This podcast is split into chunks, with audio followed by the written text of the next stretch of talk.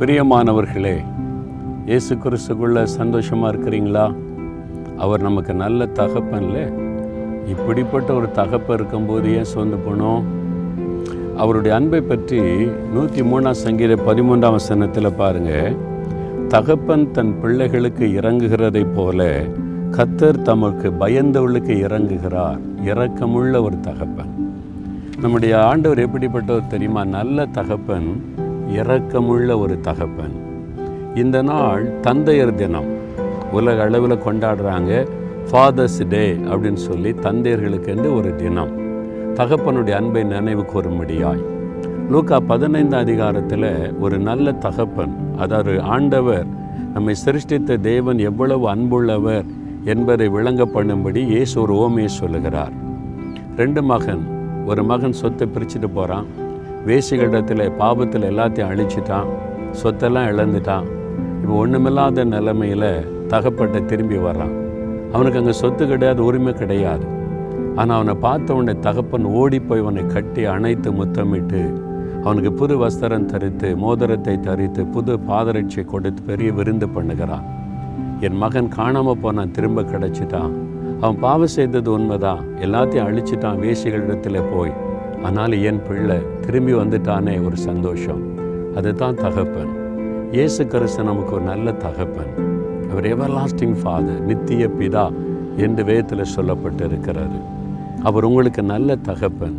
நம்ம பாவம் செய்து மனம் திரும்பி வரும்போது நீ பாவி பக்கத்தில் வராத நீ துரோகி நான் இவ்வளோ சொன்னேன் கேட்கல.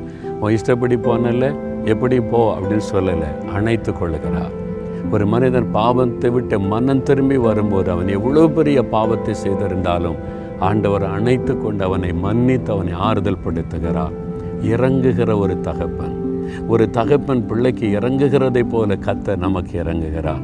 எந்த தகப்பனும் தன்னுடைய மகன் தவற உணர்ந்து அறிக்கை இட்டுட்டா தன் தகப்பன் அவனை கட்டிப்பிடித்துக் கொள்கிறான். அதே மாதிரி தான் ஆண்டவரும் கூட.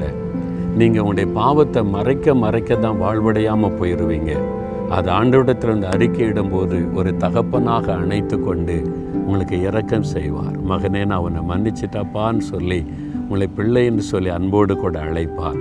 எவ்வளோ பெரிய ஆசிர்வாதம் தெரியுமா? அதுதான் ஒரு தகப்பனுடைய அன்பு. மற்ற ஒன்பதாம் அதிகாரத்தில் ஒரு திமிர்வாதக்கான இயேசுவனை கொண்டு வர்றாங்க. அவனுடைய பாவத்தினுமத்த அந்த வியாதி அவனுக்கு அதனால மரணப்படுக்கையில் இருக்கிறான். இயேசு என்னை மன்னிப்பாரோ என்னை ஒதுக்கி தள்ளிடுவாரோன்னு பயப்படுகிறான் இயேசு அவனை பார்த்து சொல்லுகிறார் மகனேன்னு அழைக்கிறார். மகனே உன் பாவங்கள் உனக்கு மன்னிக்கப்பட்டார் அவன் பாவத்தை உணர்ந்து மனம் திரும்பினதுனால இயேசு அவனை மன்னித்து மகனேன்னு அழைத்து ஆறுதல் படுத்தினார் இரக்கம் காட்டினார். உங்களுக்கும் இறங்குகிற தகப்பன் நீ பாவின்னு தள்ள மாட்டான் இயேசுகிட்ட வாங்க அவருடைய கைக்குள்ள வாங்க. அவர் உங்களை பிள்ளையாய் அணைத்து கொள்ளுவார். இருவரை பாவத்தில் சிற்றின்பத்தில் வாழ்ந்தது போதும். உங்கள் மேலே இறக்கமுள்ள தகப்பன்.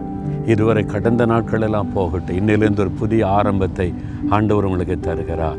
அதுக்கு தான் இயேசு சிலுவையில் நம்முடைய பாவத்தெல்லாம் சுமந்து முடித்தார். அவருடைய ரத்தத்தை சிந்தினார். அவர் கையில் ஒப்பு கொடுக்குறீங்களா? தகப்பனே இதோ நான் பாவம் செய்துட்டாப்பா உங்கள்கிட்ட விலகி போயிட்டேன். என் பாவத்தை மன்னிங்க.